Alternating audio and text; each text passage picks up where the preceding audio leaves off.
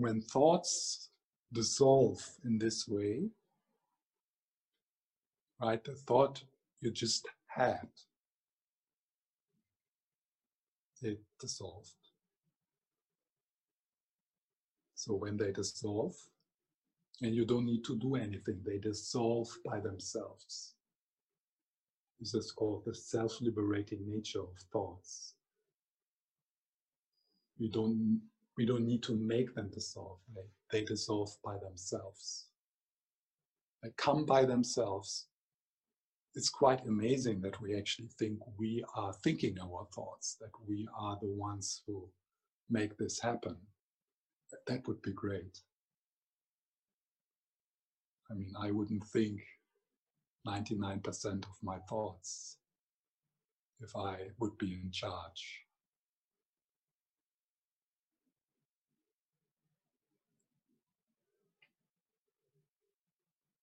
When thoughts eventually dissolve in, in this way,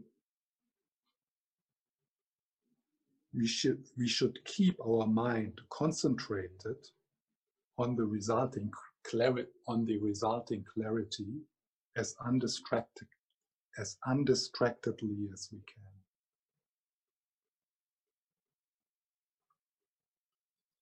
So this is easily written. and it's in a way also not possible. It is a it is a pointer.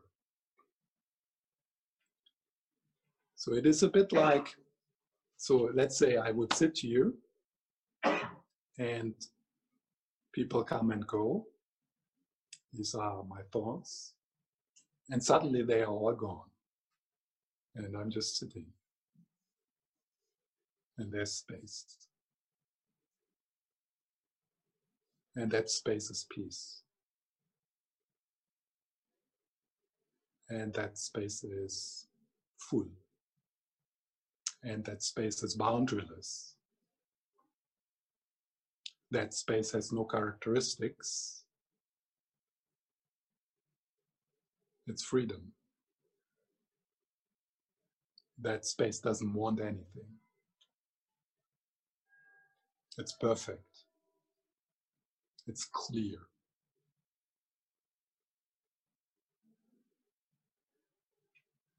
It's peace.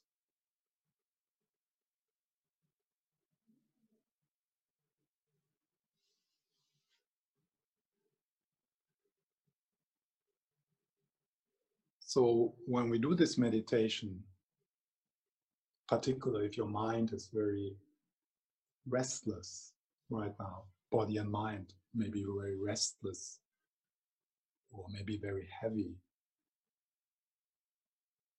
You might have a sense, wow, there is no gap between the thoughts. It's just like one damn thought after another. There's, where's the break? Where's the break?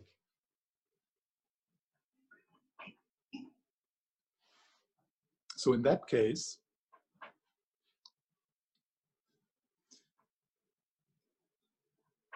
a possibility is in the same way when there's people here in the room and they just don't want to go away and if someone goes away just someone else comes and there seems to be no no peace in the room because there's constantly people coming. So in that case, still the space remains. The space remains untouched. The, the space is available. Actually, that there's people in this room is a proof that there's a space.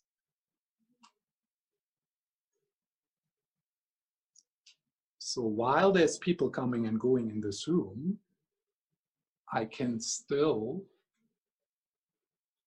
stay in touch with the space.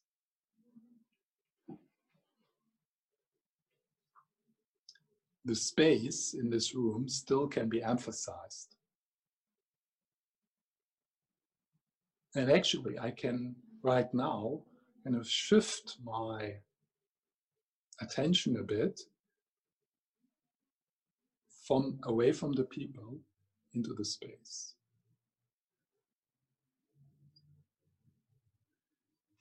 so so the people don't go away, but there is a bit of a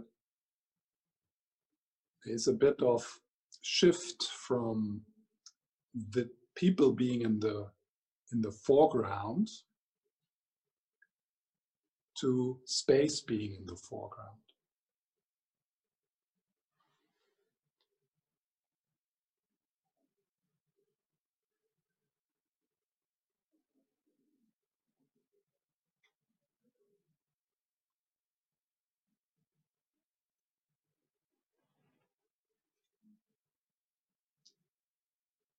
If that is possible for you, then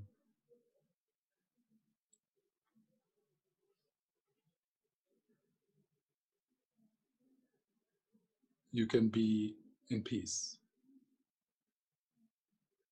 Wherever you are, whatever is happening in the space. Because the space is emphasized instead of the content, instead of that with what is in the space.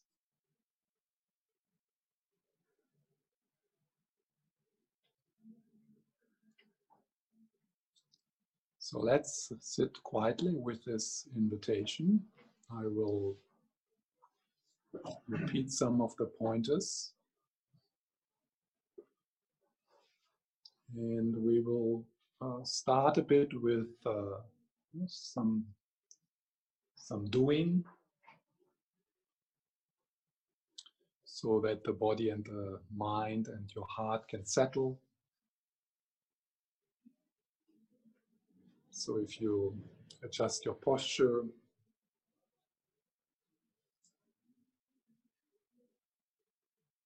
if you like, you can close your eyes. But here in this kind of meditation, it is actually helpful to keep your eyes open.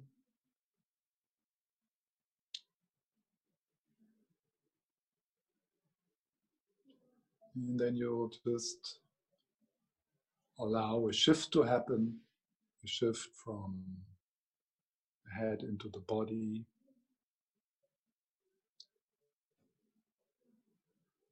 From the doing of the day to present moment awareness.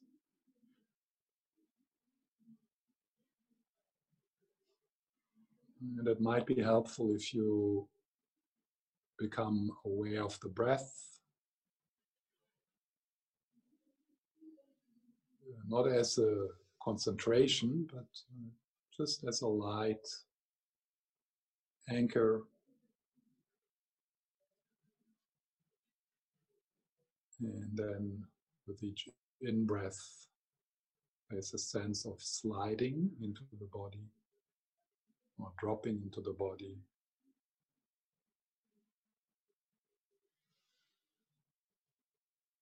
And then with the out breath, there could be a bit of softening and opening, letting go,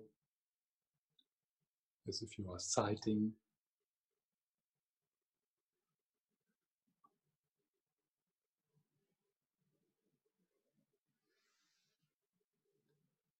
You allow the body and the heart, the mind to settle.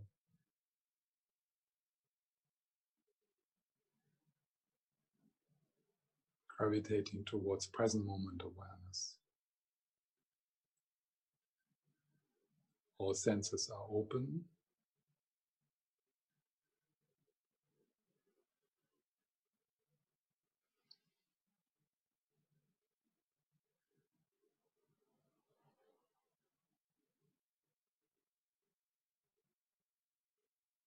Appreciating the spacious aliveness in your body including the restless parts or the tense parts or the heavy parts.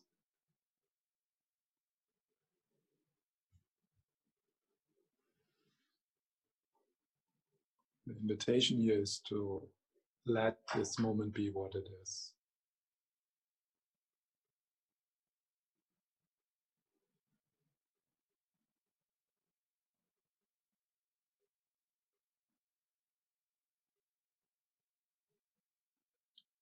And for now, it might be helpful to let the thoughts drift into the background, neither clinging to them nor trying to stop them, but like a radio, station you're not interested in, but it's also not bothering you.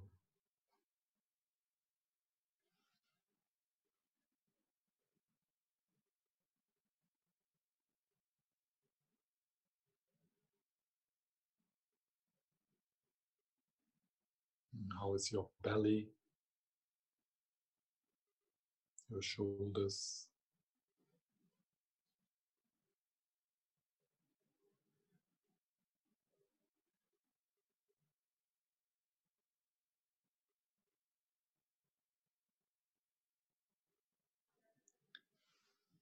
And start to notice the difference between being hooked by the thoughts and being unhooked.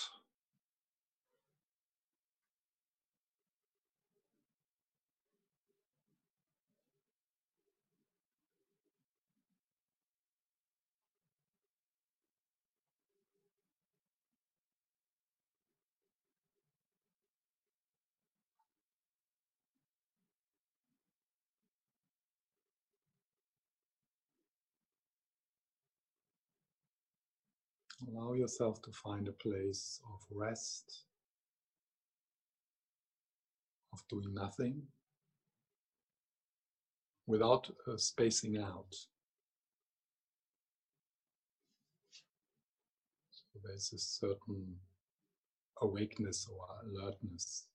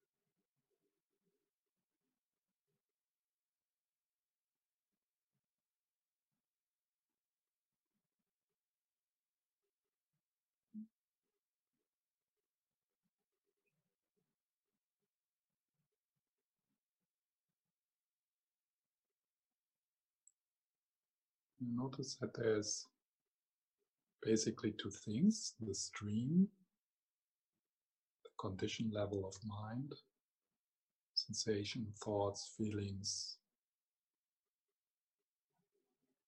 your breath, this voice.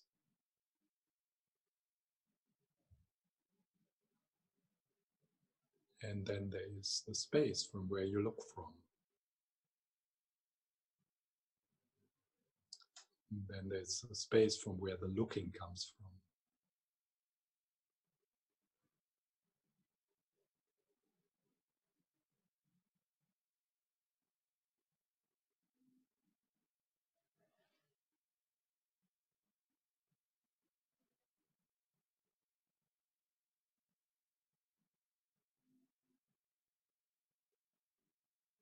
It's easy to get a sense of the content of your experience. That's pretty ob obvious. Sounds, sensations, and your thoughts and stories and words.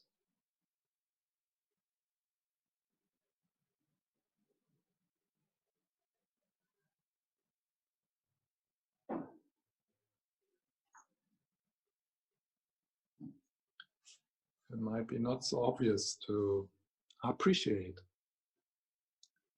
the space from where the looking comes from.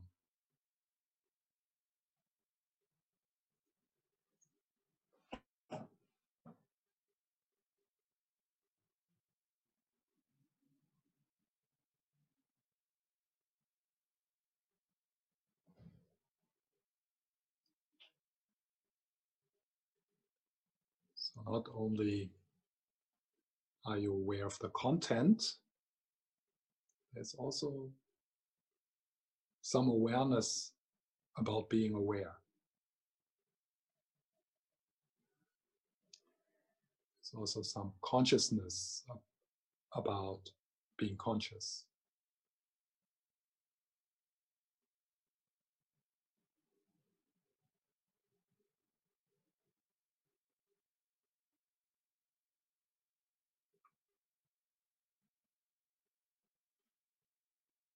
And then you rest. There's nothing to do. Everything happens by itself. The stream is happening by itself, the display of your karma. But also being aware is effortless.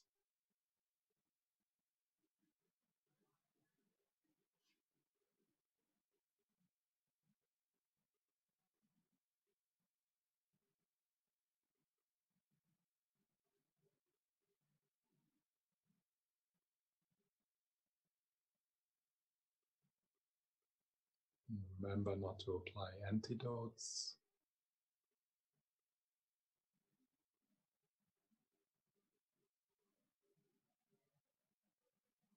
Just relax.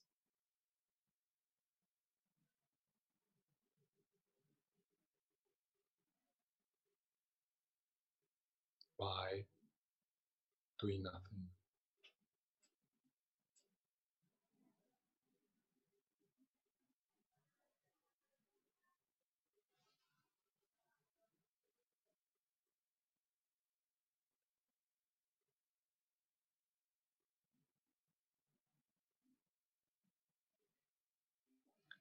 Notice that also the sense of I, the mental image of this body and the mental image of this room, the sense of me, all that is content in the space.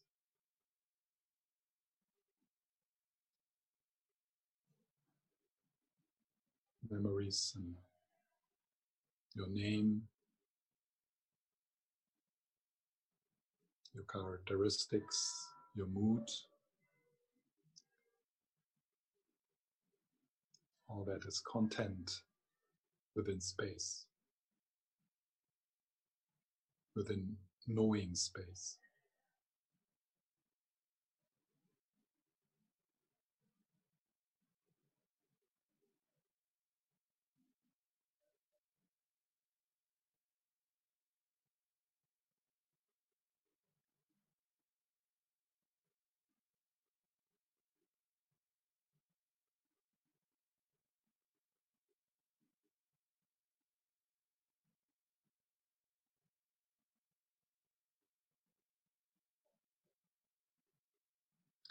You can't see or feel the knowing space. Nevertheless, it is there.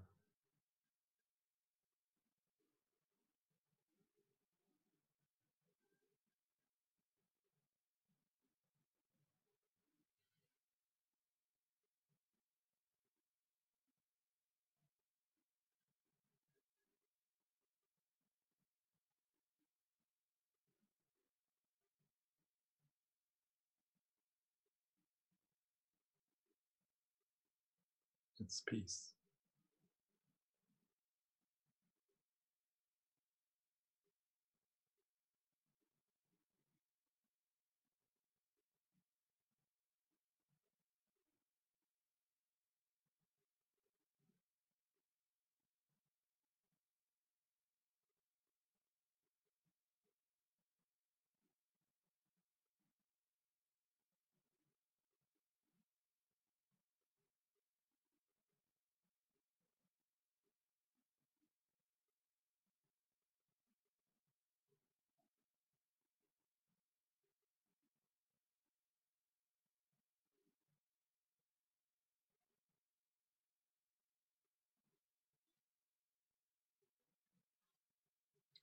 the next thought you're going to have, where will it come from?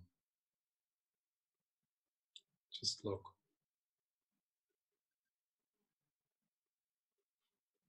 The next thought you're going to have, where will it come from? Just look.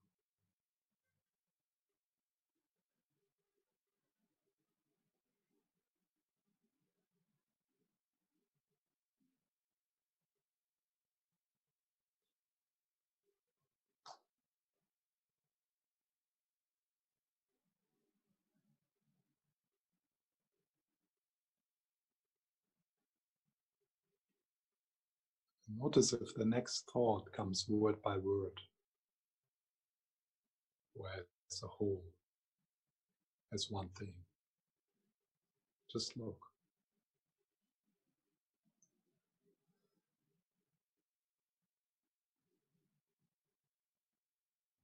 And then you rest.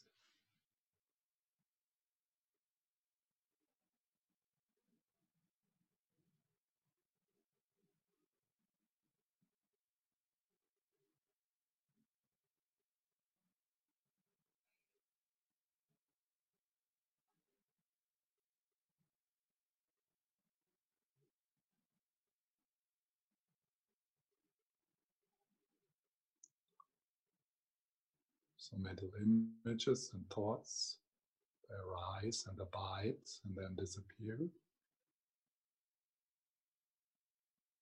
In what?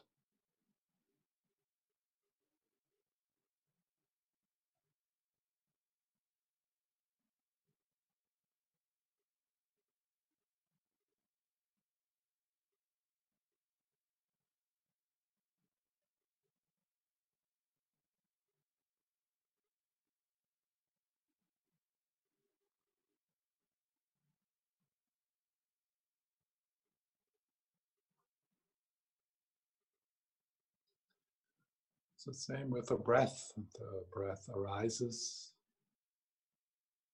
and then disappears, and then there's a gap.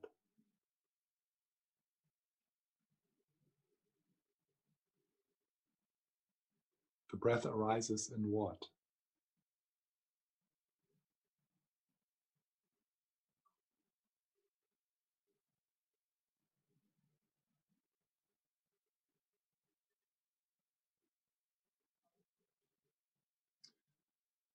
Does the breath arise in a different space than your thoughts?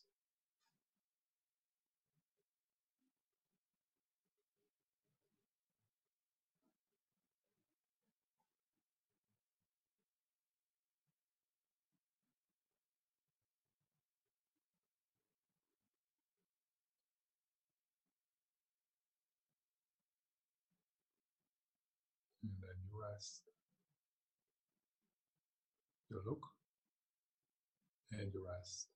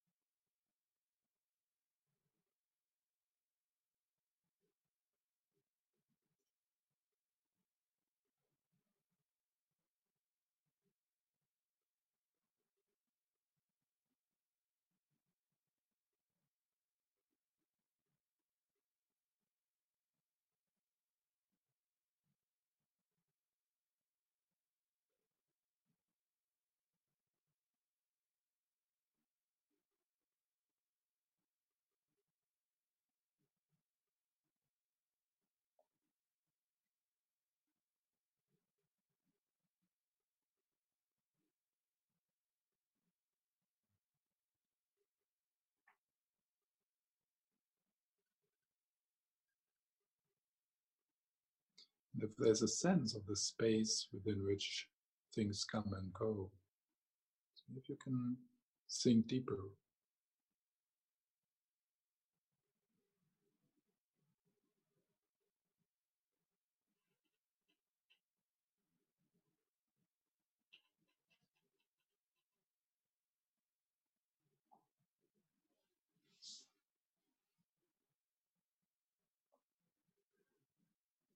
As if you are in an ocean, a shoreless ocean, and you see You sink deep into the depth, and the waves become smaller.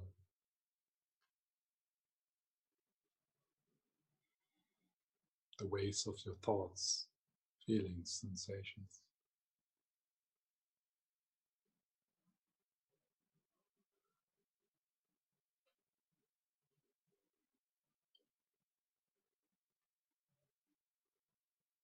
There's some commentary going on, maybe of the critic or the judge or the board.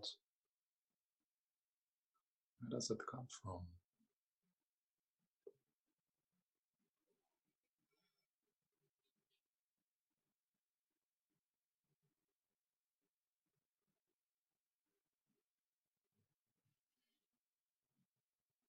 And what is listening?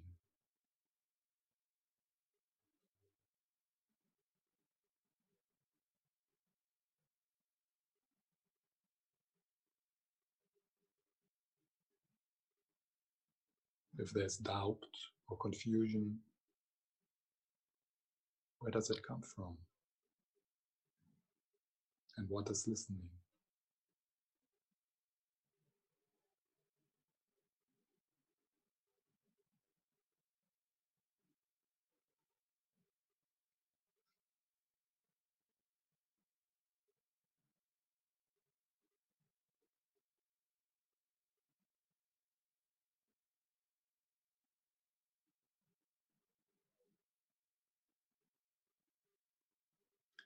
There's a nice voice talking, where does it come from? And what is listening?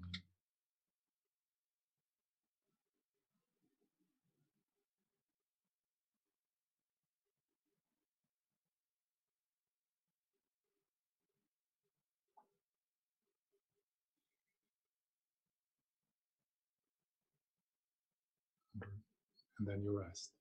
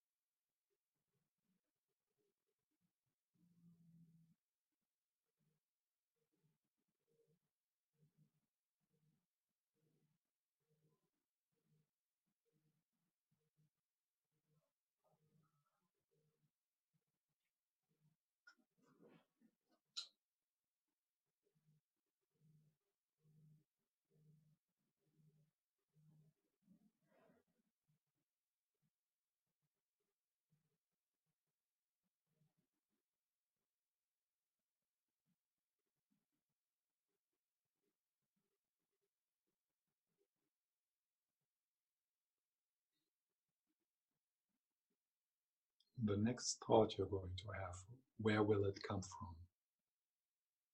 Just look and rest.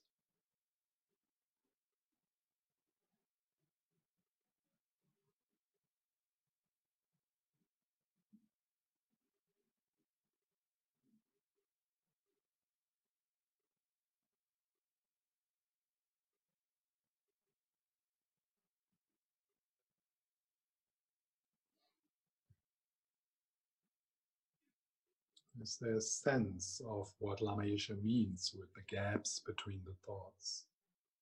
The gap between two thoughts.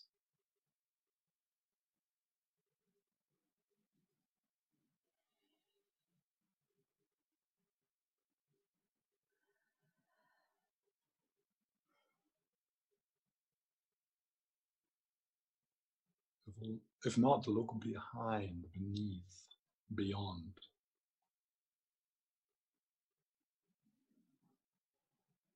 Thoughts thoughts are happening so they need a space in which they are happening. What is that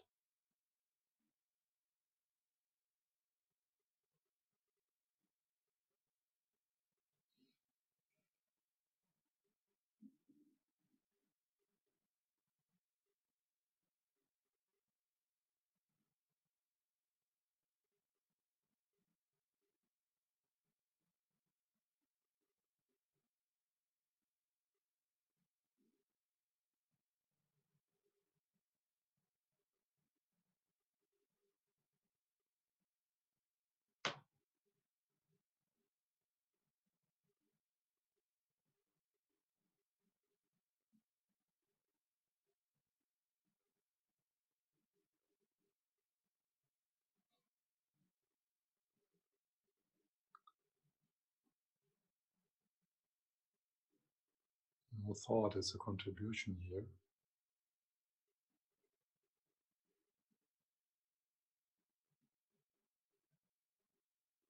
They don't matter.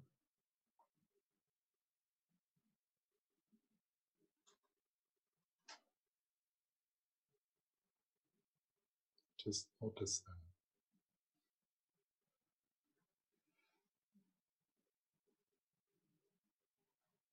And let them dissolve. And then you rest. In that which remains as that which remains.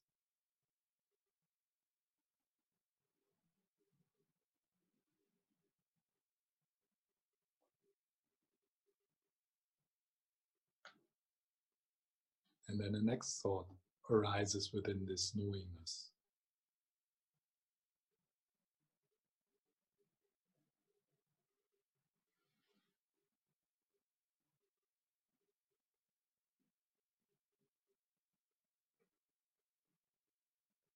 Within presence.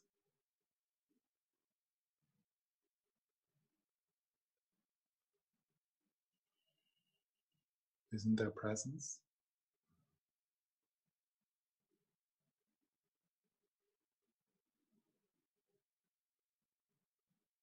These words are they not known? By what?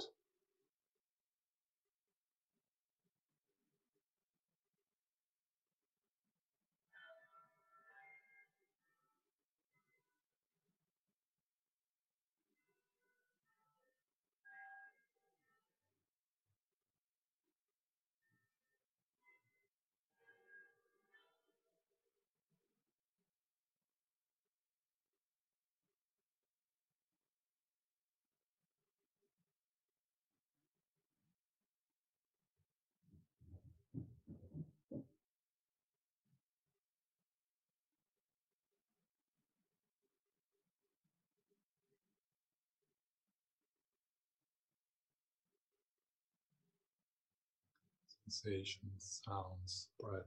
This voice comes and goes, the display of your karma. What remains? Like the sky remains when the clouds are gone. Like the space of a stage remains one, once the drama is finished.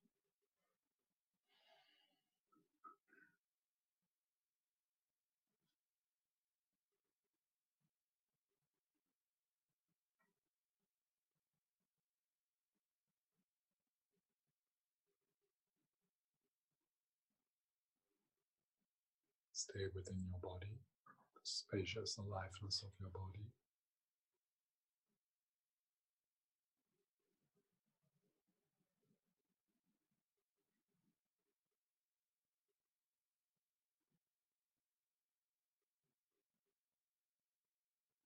In space and aliveness.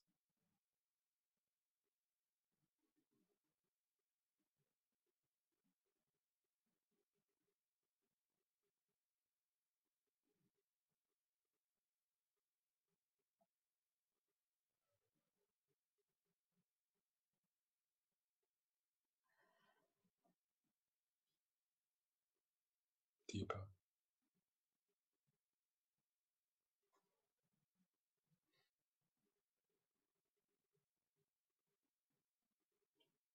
Make another backward step into groundlessness.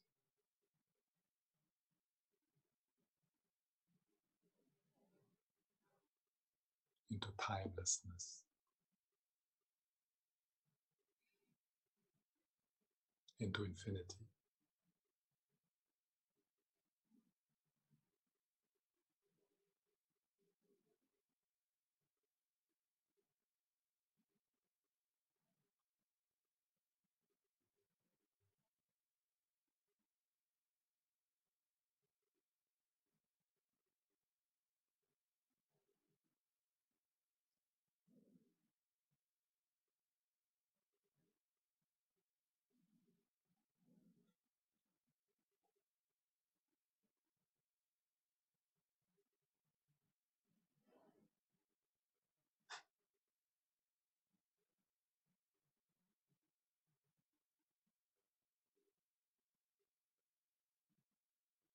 Everything, what you think you are, is content of, of experience.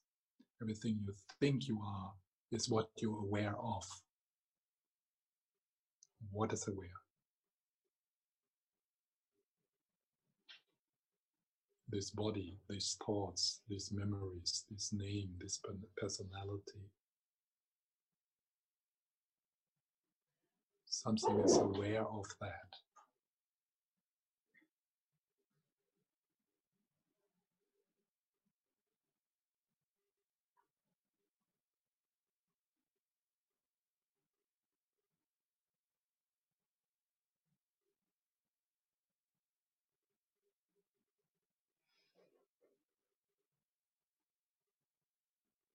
Something is noticing, perceiving, seeing, feeling, hearing. What is that?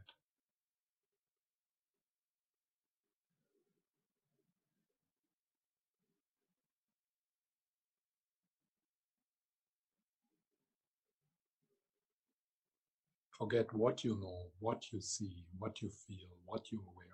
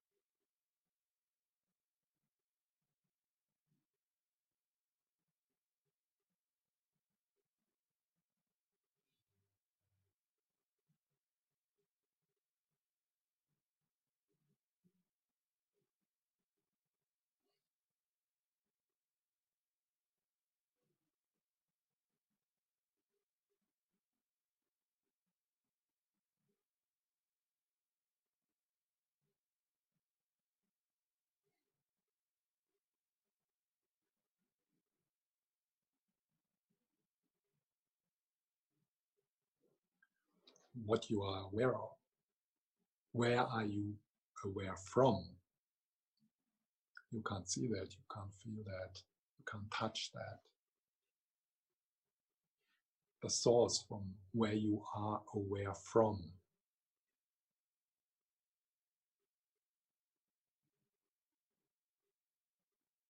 What is that? Where is that? How big is it?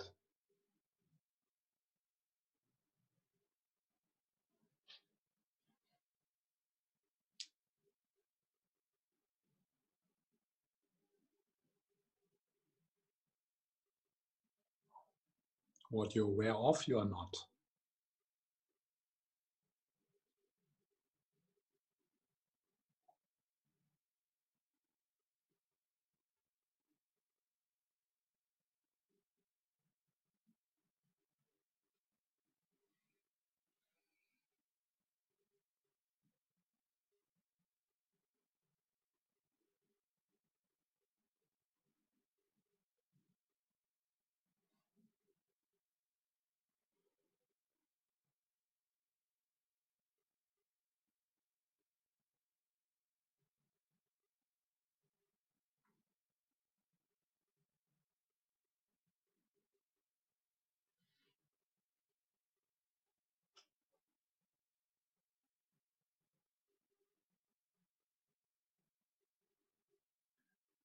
That which you are aware from.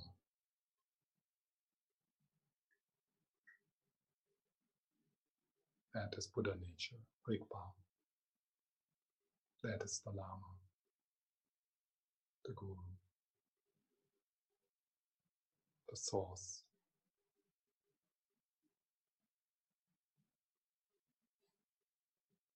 Your home.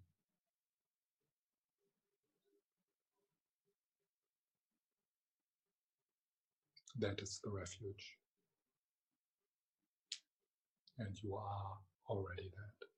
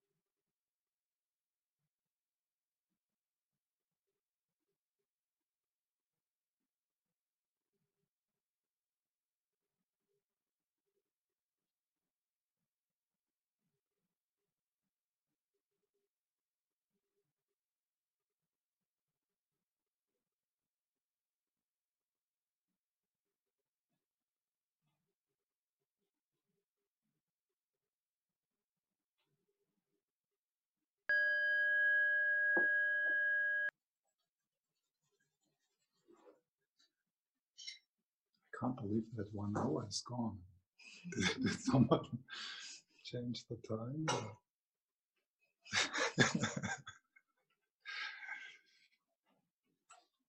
so that was probably a long meditation for some of you, like the, the ten minutes, the ten minutes meditators here.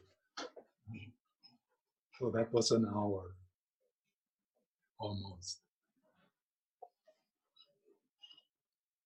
And uh, obviously it didn't make sense. You, know? you couldn't do what I said. It's impossible.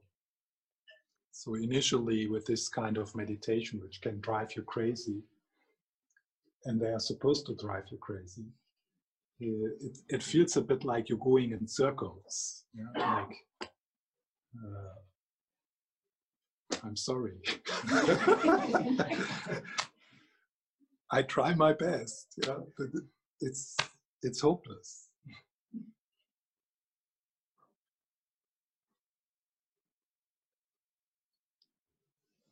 We are really lucky that there's so many fixing, controlling, manipulating meditations in Buddhism. And I love to talk about them. And they kind of polish up the dream, they polish up the experience. It feels a little better, uh, and that's appropriate. But that's not what Buddhism is about. That's just another kind of trying to feel better than before project. Which is fine, and uh, these practices work if they are done in a good way. Quite often, spiritual practice seems to make people even more unhappy because of unskillful instructions. Uh, but they are supposed to make us travel lighter. If they don't make you travel lighter, just change the teacher, the practice, the tradition.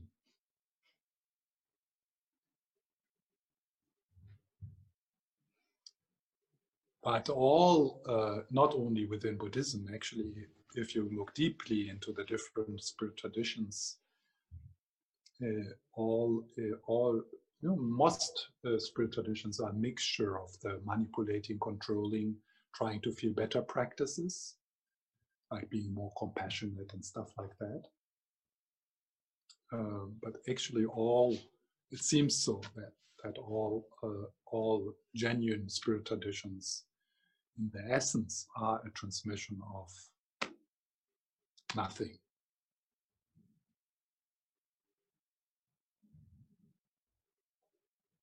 Now nothing, you know, you know what a nothing, you know, the, the, amazing nothing. The, the nothing which uh, burns uh, as a longing and yearning in your heart.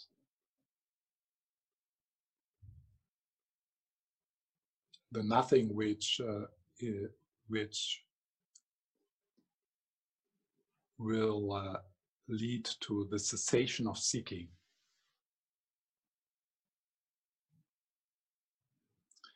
And of the manipulating, controlling, fixing, trying to feel better practices, none of them will bring you closer to this. It's a waste of time from that point of view. It's not a waste of time from the point of view of feeling better. And, and that's completely appropriate. I mean, you should all do the kind of yoga stuff and things like that, psychotherapy. Uh, so it's appropriate to feel better, to make that part of, you know, the way you fill your time. Uh, but from the point of view of the nothing, it's meaningless because you can't get away from the nothing and you can't get closer to the nothing. The feeling better practices, they are the practices which come and go. Some of them work, some of them don't work. But in what do they come and go? So that's, and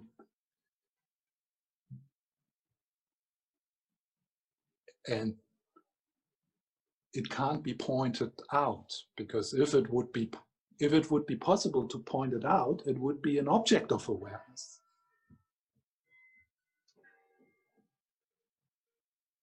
If there, if there would be anything to get you there, then it wouldn't be it.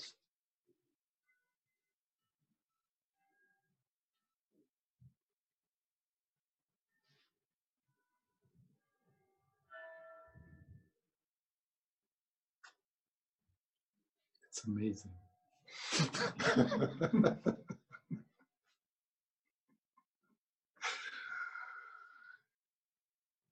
and actually, that which now tries to understand what I'm saying will never get it.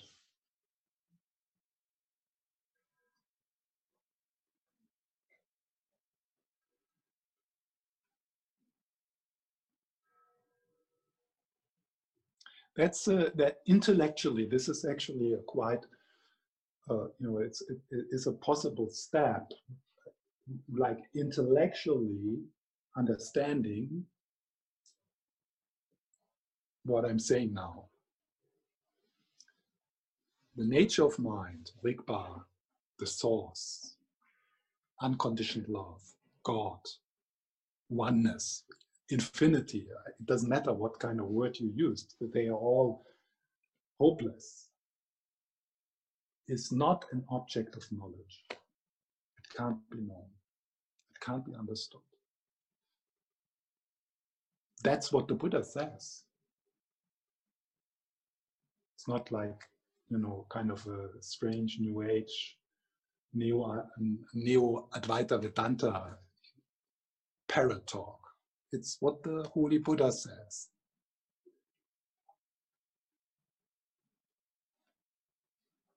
Emptiness can't be understood. Emptiness is another word for the nothing. And of course, it's nice to kind of, you know, bring some word like love into it, unconditional love or something like that. And I'm doing that myself, yeah, to kind of not scare the narrative selves away. Uh,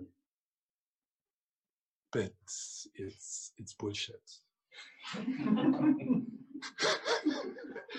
it's just to you know to make us feel a bit like yeah there's there's love in the nothing yeah.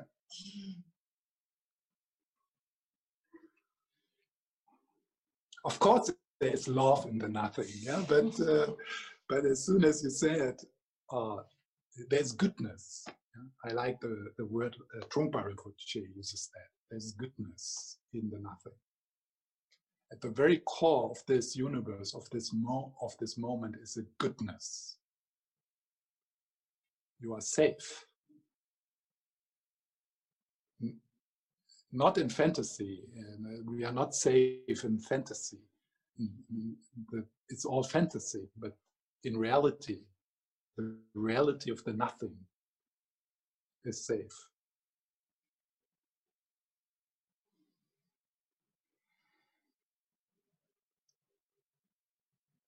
And you can listen to, to uh, this kind of talks for a long time, and probably we all need, and I did, and I still do,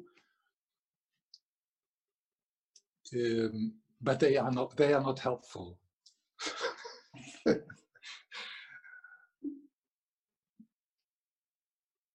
I'm I'm not even sure if it's more likely to to get the transmission, you know, while working in the garden and walking by the beach and just you know living a simple life. Could be. I think these kind of settings, you know, they kind of tend to mess it up more than than just you know going to the summer house and and watching at the bees.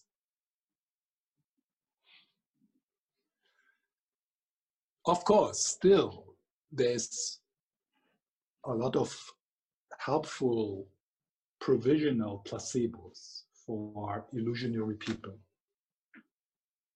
And for them, for, for, for, for that, it is worth to you know, do your self-compassion practice and your yoga practice. And, and uh, so it, it, still come, come and, you know, and, and also it's a good industry uh, to support.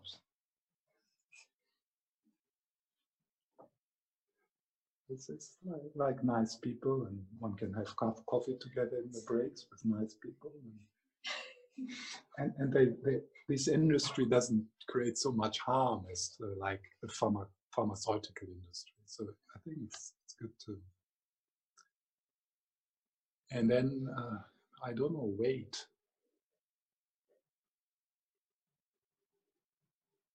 Pray. Please, Great Mother, reveal yourself. I'm ready. I know that you are residing in the core of my being. Reveal yourself.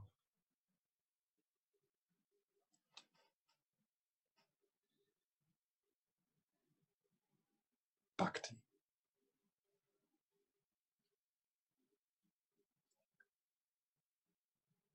Probably Bhakti has the highest success rate. Bhakti, uh, devotion. maybe not a good idea to bring that up in Scandinavia.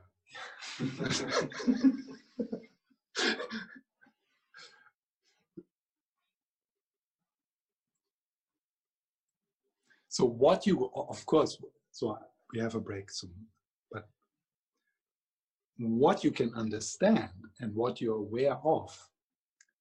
So what you can understand is what you are not. And that's a big part of the of the Buddhist teachings is to point to what you are not.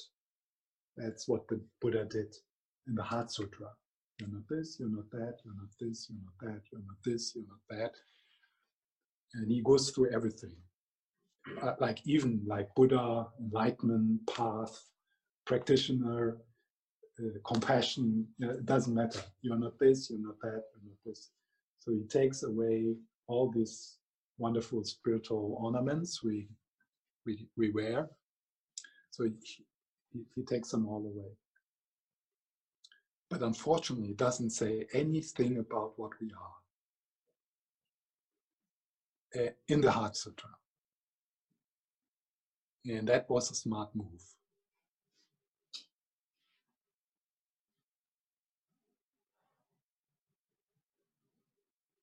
So if you want to do something, then uh, it's you do the kind of feeling better projects, whatever helps to feel better, to be nicer, to be kinder, to be less violent, to take care of the nature, to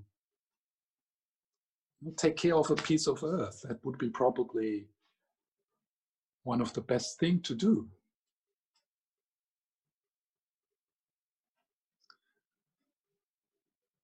And then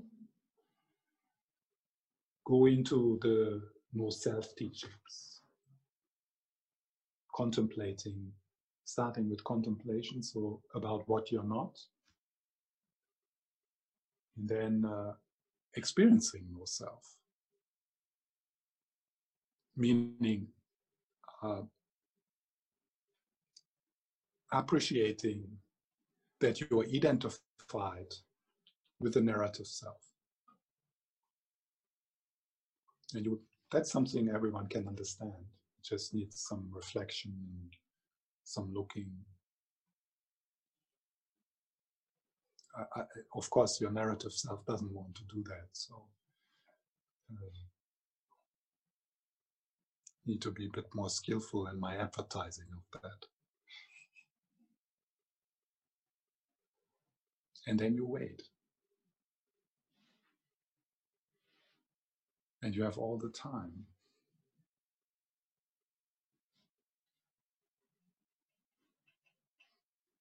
Okay, so let's have 10 minutes break. So most uh, Tibetan uh, schools uh, claim that in order to have a glimpse of unconditioned awareness, pure awareness, non-dual awareness, it's necessary to calm the mind, to calm the conditioned mind, the relative mind. So that is what you do in shamatha training. Also, compassion training is also part of that. Kind of you make the the conditioned mind more wholesome, uh, so that uh, that uh, as a preparation, as a foundation for uh, the the experience of unconditioned awareness or non-dual awareness. But there's exceptions. So in the Dzogchen tradition and in Essence Mahamudra, so they they have another uh, another view here. But usually, what you hear is first you calm down the mind, yeah? you make the relative mind more peaceful, and then we can talk about pointing out the the ground, the primordial ground. And of course, it makes sense if you if you have a panic attack or a, a depression, uh, there might be not so much space or openness for uh, trusting uh, the primordial ground from where everything comes and from where the depression arises and dissolves back into. So I want to read something from Lama Yeshe.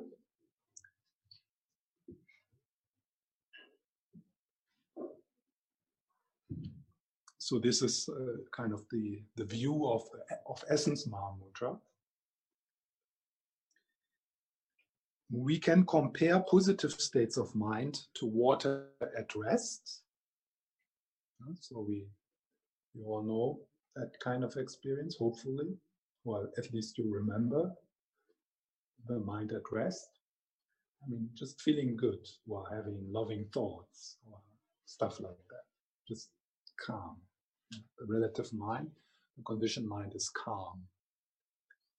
So this kind of these states of mind, it, it's still a, an impermanent provisional state of mind. It will it will disappear again.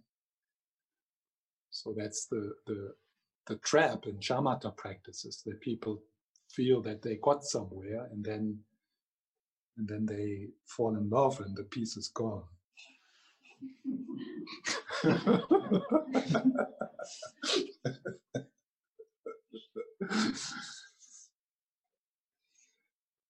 so we can compare positive states of mind to water at rest and deluded states of mind to, to turbulent boiling water. So both water, water at rest, and then you boil the water, and then there's, and that's that would be the agitated mind, the restless mind, the, the dark mind, the anxious mind. So that would be the boiling water. If we investigate the nature of the, so what most of the traditions say, you need to calm down the boiling water. And the way you do it is through compassionate practice, through shamatha practice, through yoga. That's how you calm down the boiling water, which is good because it feels good to have a calm body and mind.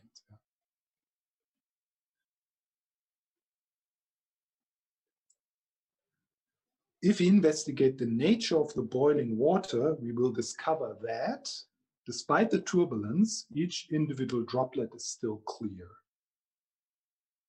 The same is true of the mind.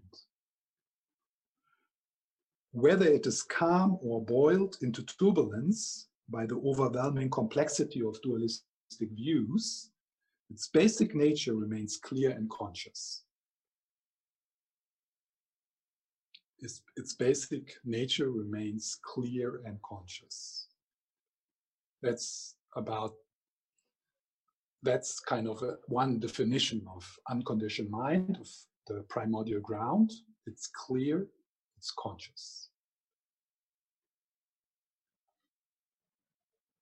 So this is, of course, good news uh, because uh, the way we live our life, uh, there's not, uh, you know, a lot of foundation for shamatha practice in, in our life.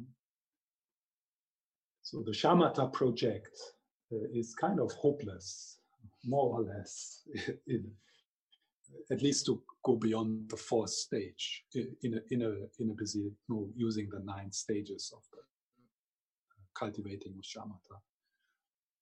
Uh, but here, uh, in Essence Mahamudra, we, we can uh, explore another, another option, and that is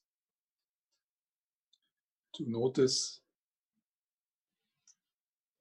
to notice, to become familiar with uh, the clear and conscious nature, the clear and conscious presence, that which is aware that you're depressed. And, and that which is aware that you're depressed is remains clear and conscious no matter what you're aware of. If you're aware of being peaceful, that doesn't affect the clear, spacious nature of awareness. If you're anxious, that clear conscious nature, which is aware of being anxious, is not anxious. It remains untouched. It's prior to it's prior to feeling calm and feeling restless. It's prior to that. In the same way, the sky remains. If there's a nice sun, sun, sun, sunny day with very few clouds, very beautiful, and then there's a storm. From the point of the view, from the point, from the point of view of the sky, it doesn't matter the sky remains. And that's what we are after.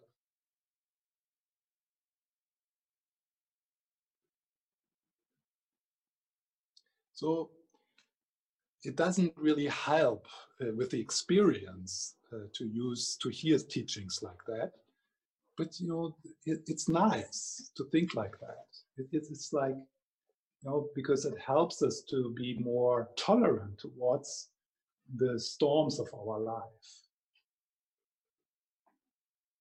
The source, and now I, I will use love just to make it a bit more nice.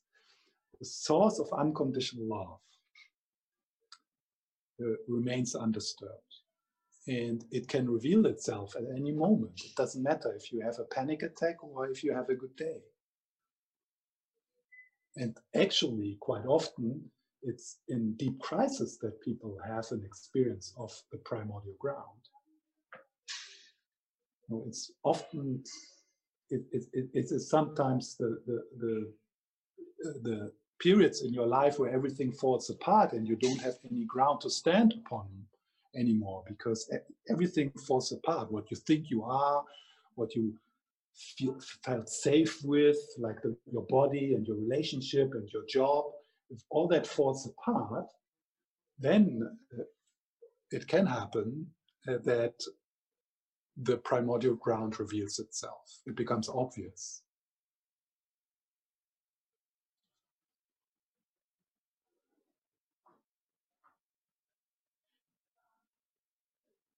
So any questions?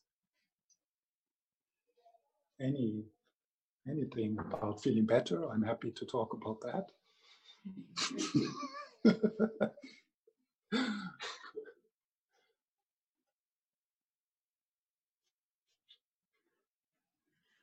There's yes. Yeah, chat. okay. Yes. Uh, hi, Stefan. Recently, while meditating in open awareness, and when I bring space to the foreground, I started to see an outer glow around everything, even around people if I'm doing this meditation during a Zoom meeting It feels peaceful without thoughts, and I sort of detach from the sense, the senses a little. Could you comment, please?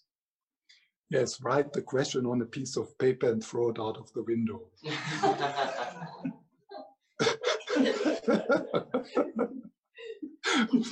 and, and, and be that which remains.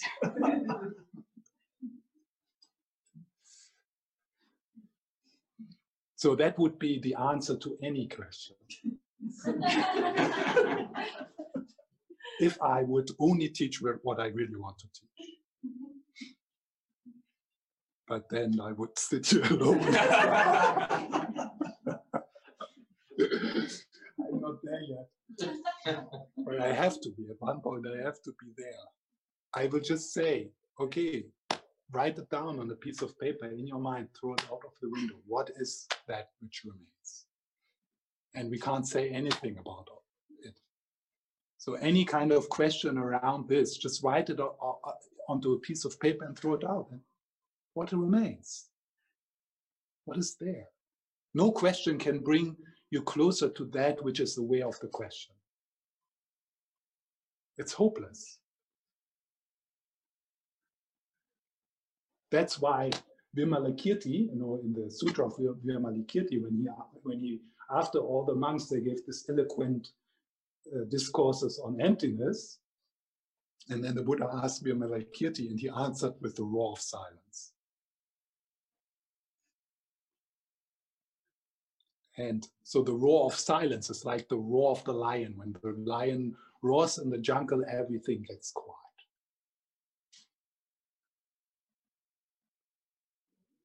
And that's it. And it's simple. It's close. It's it's it's not abstract. It's not a philosophy. It's it's uh, so and and our spiritual practice does not bring us closer to this.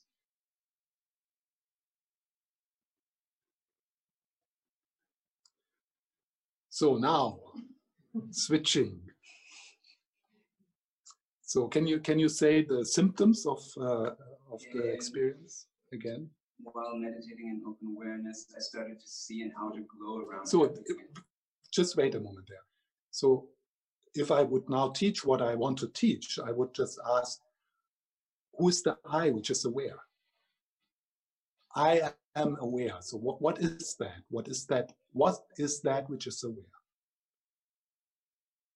And, and that's the that's the point. And for many people, initially, this kind of what is aware, you know, it doesn't make any sense yeah but but you could this this is like the key, one of the keys what is aware. So what is being described here is a spiritual experience which comes and goes. If it can if it can be described it is not it. Yeah and there's then there's benefits yeah uh, there like there was a glow of light or something like that around the people and the objects. Yeah. So uh, you know when when the when through provisional practices, you know, um, there's shifts in the subtle energy body, uh, you know, where where there's you know where you're stuck, uh, you know, in the chakras or in the in the in the channels, uh, then then then uh, this kind of experiences uh, come. You know, seeing auras or you know, clairvoyance or um, you know, intensive experience. Some of them are very, very pleasant, bliss arising, or it can be also very scary. And most people experience both. So there's uh, kind of this beautiful visions or uh, discovery of um, access to knowledge you didn't have before like suddenly you perceive people differently you see you see them differently. And that's all good. I mean so if you can if you can handle it and if you can use it for the benefit of the people around you that's fantastic but it has nothing to do with unconditioned awareness. It's an experience. It comes and goes.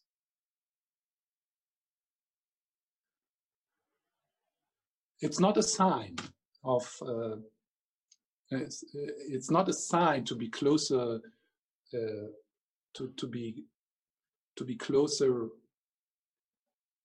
to, to somehow, it's not a sign that somehow you get closer to uh, to, to what you already are. You can't get closer to what you already are. Oh, I think some, I think awakening is happening. I suddenly see light around people. Yeah, something is happening and it's good that it's a sign of a healing process. But these are spiritual experiences and and unfortunately, some people get get hung up on them, and, they, and some people even practice to have this kind of experiences. The same as we know with psychedelica. Of course, you have amazing insights and experience. It has nothing to do with this. It's just more content. Exotic, fantastic content, which is helpful, maybe, but it has nothing to do with this. It's just making the show more more fantastic. Yeah, I mean, it's good, it's fine, but it's not going to help you with this.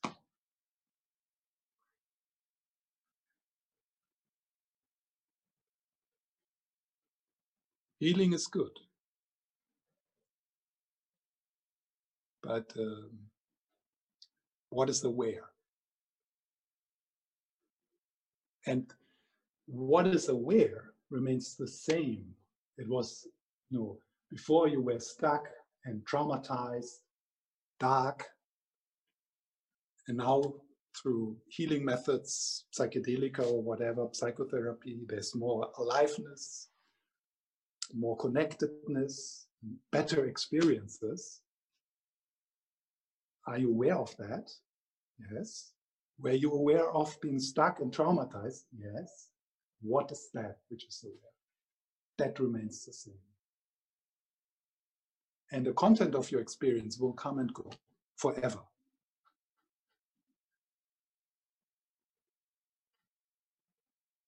So, in a way, and this uh, this is very challenging. In a way,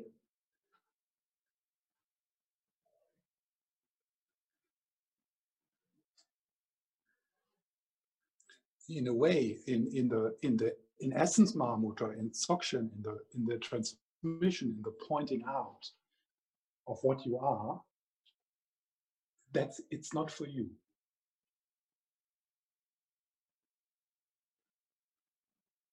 I mean, for you, for for for for the you you think you are. It, it will that which you think you are, it will not make it better.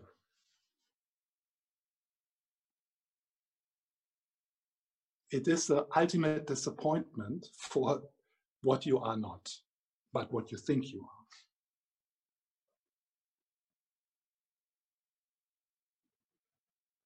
That right now, even what you know, that which wants to awaken to unconditioned awareness is not going to awaken. That has to die. The, in, in, in, in, in, in, in, in, for the transmission, for the transmission, the essence of Tibetan Buddhism, there's nothing in there for you.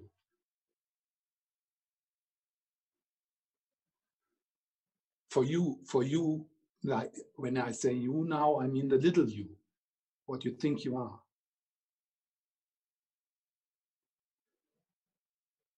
And that what you are is already completely fine. It doesn't need to learn anything. It, doesn't need to improve. It doesn't need to move anywhere.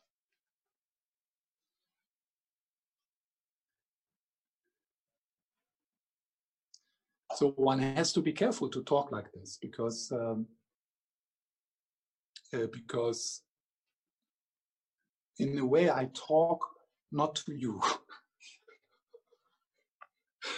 but I have to I, I have to give the you enough to stay. Yeah. so I have to talk a bit about unconditional love or things like that, so that you think yeah, there will be something nice in this for me. It feel it will feel nice. But it's not about you. It's about the real you.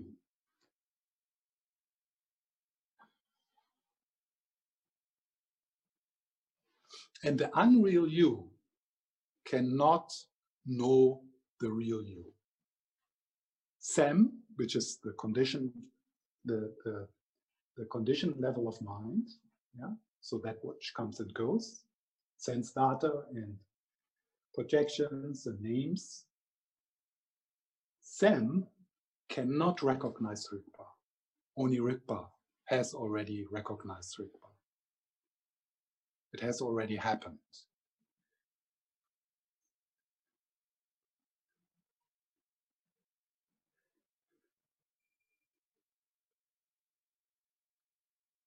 And it knows it.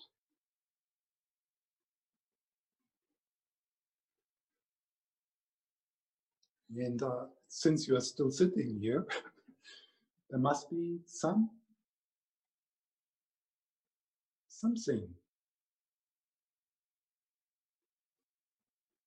Something is there. Something responds to.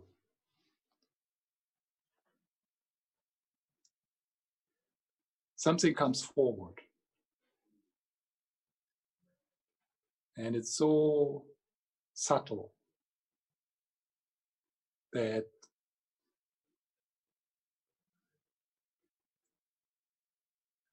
it's maybe kind of shy, I don't know.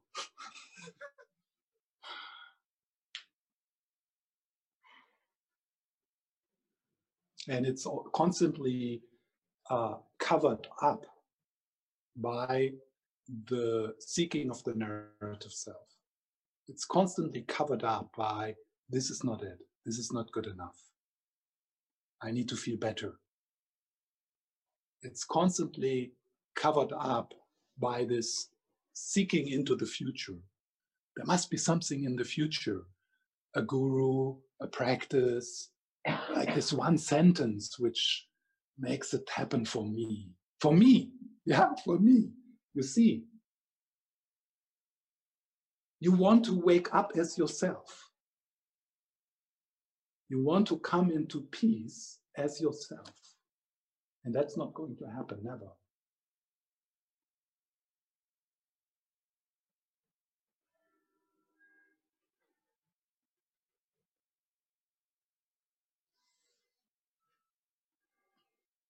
I'm, I'm still a bit undivided between is there any correlation between spiritual practice and awakening? I'm not sure. It would be also difficult to uh, to test that because uh, people who experience fundamental well-being, which is another word for so fundamental well-being, a sense of well-being, a sense of everything is fine as it is, which is completely independent from anything, what is going to happen, from anything. So people who experience that, and there's actually much more than I thought, they don't talk about it often. They just live their life. They take care of, of their piece of land.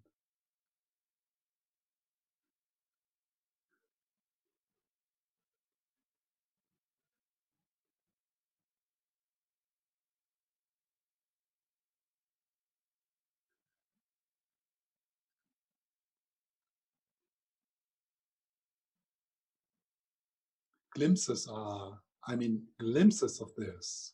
And that's what, what how this usually happens for people. You know, you have like, you have glimpses of it. Maybe in the practice of bhakti, in the practice of devotion, you have glimpses of that.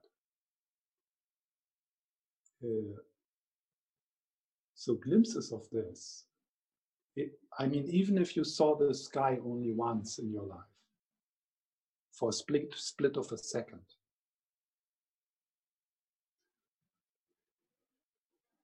Then you know.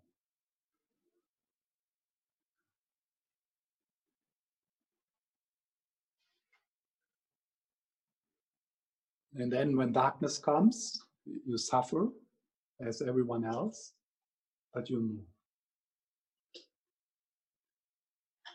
You know that darkness does not really matter.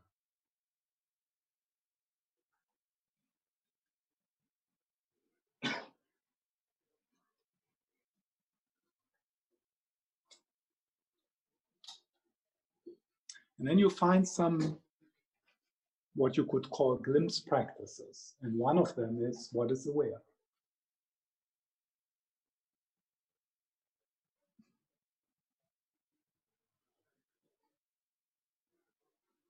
Or the voice of a teacher, the image of a teacher, a, a, a text, a poem, piece of music, which um,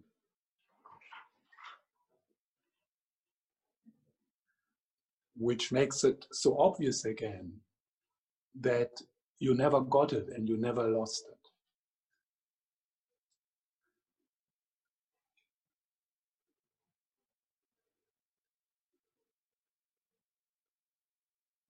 Is there another question? Uh, yes. Uh, this one says, um, emptiness is fullness, full of everything. It, it's very short. I'm not sure if I'm reading it properly, but uh, yeah, emptiness is fullness, full of everything? Question mark. Yeah, these are these kind of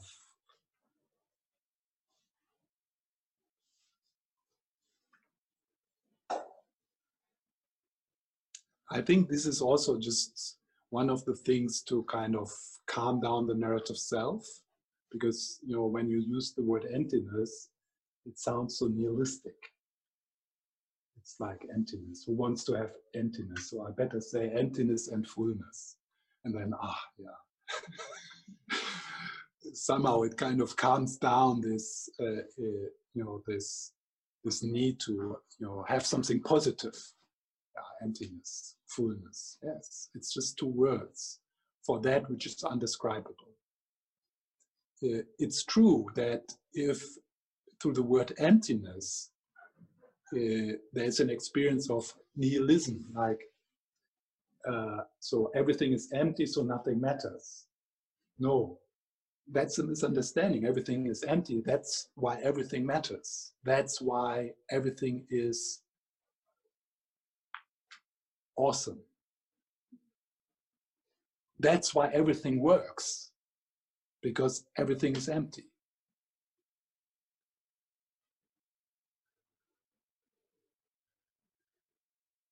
If things would exist in the way they appear to us, nothing would work because everything is frozen. Everything is solid, is real, is existing separately in it, in in self-powered out of itself inherent it's called inherent existence. And people then things couldn't couldn't couldn't move. So yes no there's the like i'm nothing and i'm everything. Um, so these are poetic songs experiences poems about the experience of the, the experience of non-duality. And, and it's fine, but we have to be aware that these are still concepts, eh, that these are still words. So if you write down the sentence on a on a piece of paper in your mind and you throw it out of the window, what is what is what is that which remains?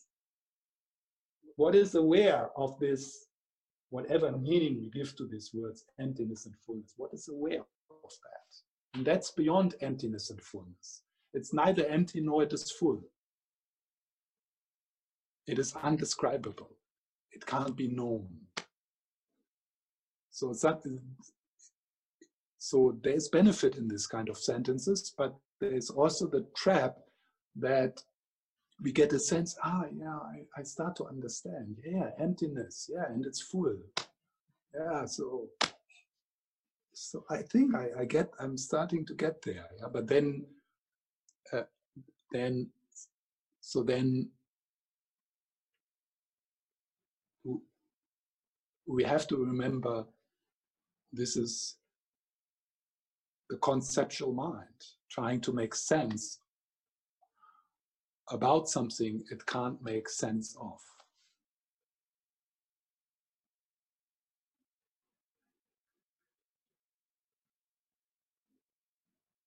It is uh, you know, the teachings on the nature of mind, the metaphors like the sky or the mirror. The mirror is also a very good uh, metaphor here. So within the mirror, everything is reflected and the reflections come and go. The mirror itself remains untouched. The mirror itself is a capacity to reflect.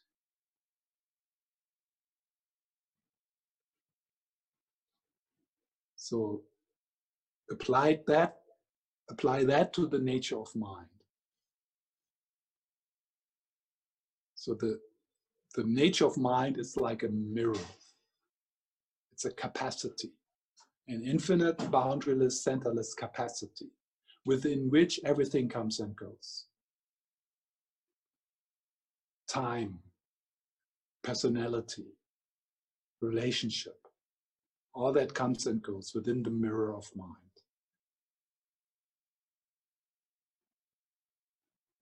And nothing, and nothing, if there's a beautiful face, nothing is added to the mirror.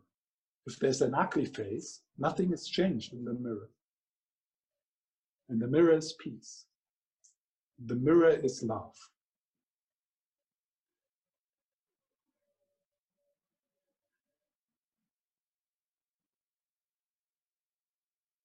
And the mirror is somehow nothing. It has no characteristics. It has no form, no shape, no taste. Even to say it's peace, it's uh, it's too much to say it's peace.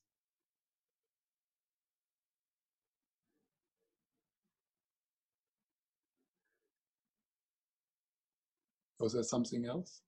Maybe if there's any questions, uh, then I can take the last one.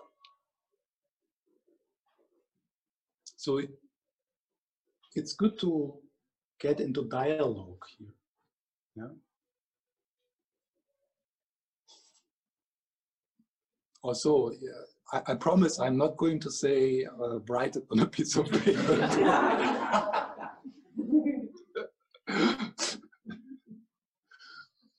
yeah. Are you saying that we can't be aware that we are our true self or it's to we can't have that experience. It can if it is an experience then it's not the real deal. Um, not in the sense we usually uh, use the word experience. Because when we use the word experience then there is some someone experiencing something. So it is a very very precise, it is a very replic replicable experience, which is not an experience, not in the sense. So there should be another word for that. It's not like wishy-washy. It's it's if if it's if it's known, it's known, and it's the same the Buddha experience. Now again, there's no Buddha and there's no experience, but but uh, um, so it, there should be a, a different word. It's, it's like a different kind of category. But of course, there is a difference between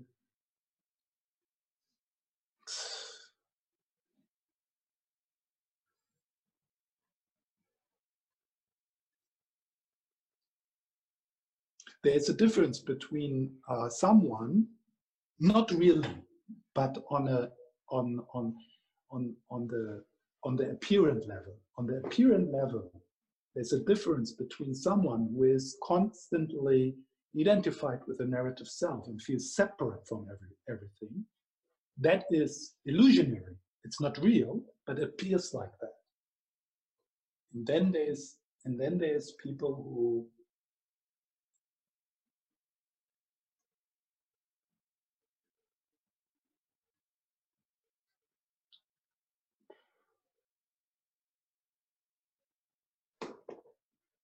And then there are Buddhas.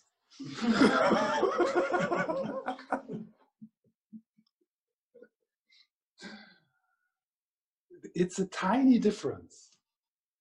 It, it's that's why it's it's difficult to say it's the difference. Yeah, it's it's tiny, uh, but uh,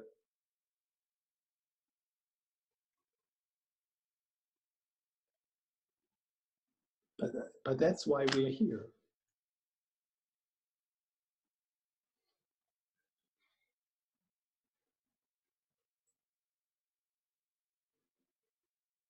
So if I would be uh, not so radical tonight, I would say yes. There is an there is a recognition of Rigpa. There is a recognition of the primordial ground, and that is available to us at any moment. And then again, if I say that, I get like, yeah, because I can't find the us. I mean, who is going to have that recognition? Of what? Yeah, but I think it's okay to to uh, to use a sentence like that and keeping it lightly. Yeah? Uh, so that so that we, we stay in the game until the seeking falls away. It's a, it's a, it's a falling away of the seeking. It's a falling away of all questions.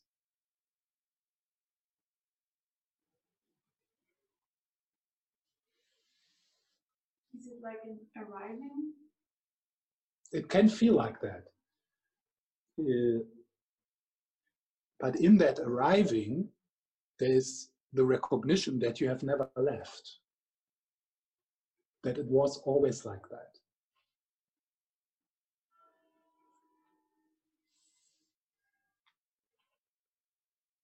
That's actually a kind of uh, kind of symptom of uh, a genuine glimpse is a symptom of, of a gen, genuine glimpse is, holy shit.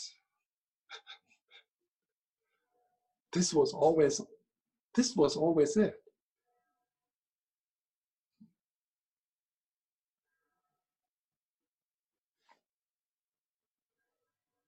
Nothing happened. I, I was always, there was always only here-ness.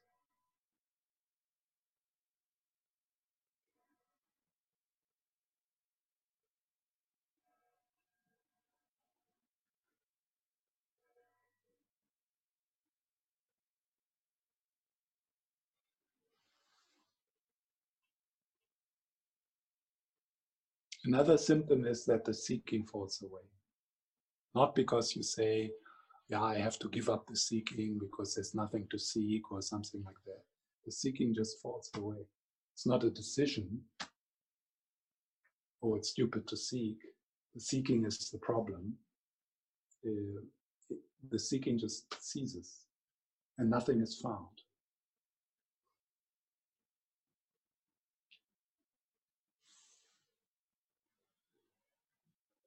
Yes. This uh, mirror analogy we were talking about, is that uh, a way like uh, just kind of if we were just born without like, I mean, right now, like, uh, we don't really choose where we're born or what family, the society, and so on.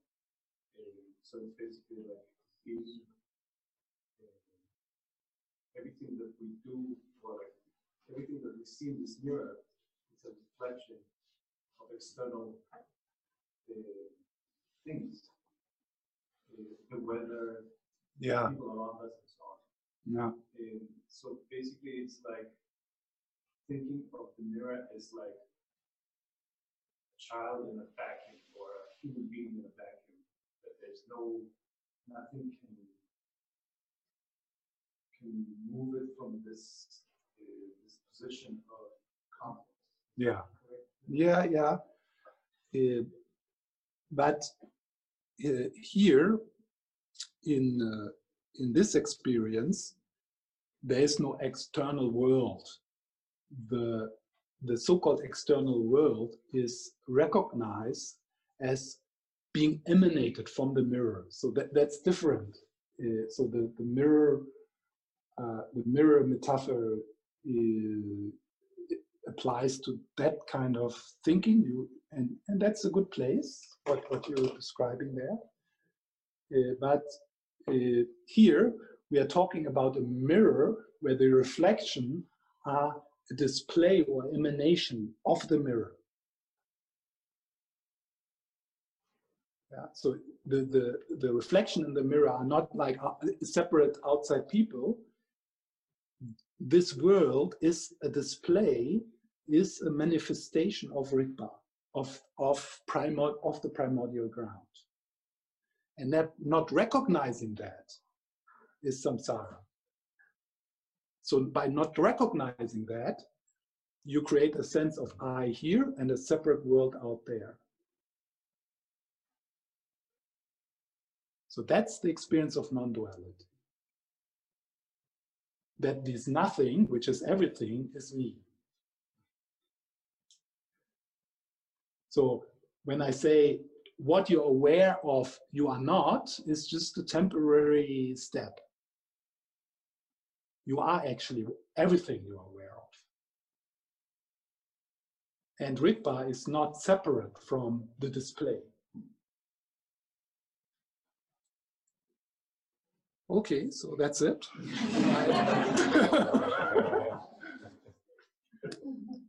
I have I have uh, said what I wanted to say uh, ever. Yeah, so I I can die now. It's recorded, and it would be silly to repeat it again and again, right? So that feels really good. Yeah, if you have song, if you have uh, made your song, the one you came here for, wow, that feels really nice. Okay, thank you very much. And uh, come back next time.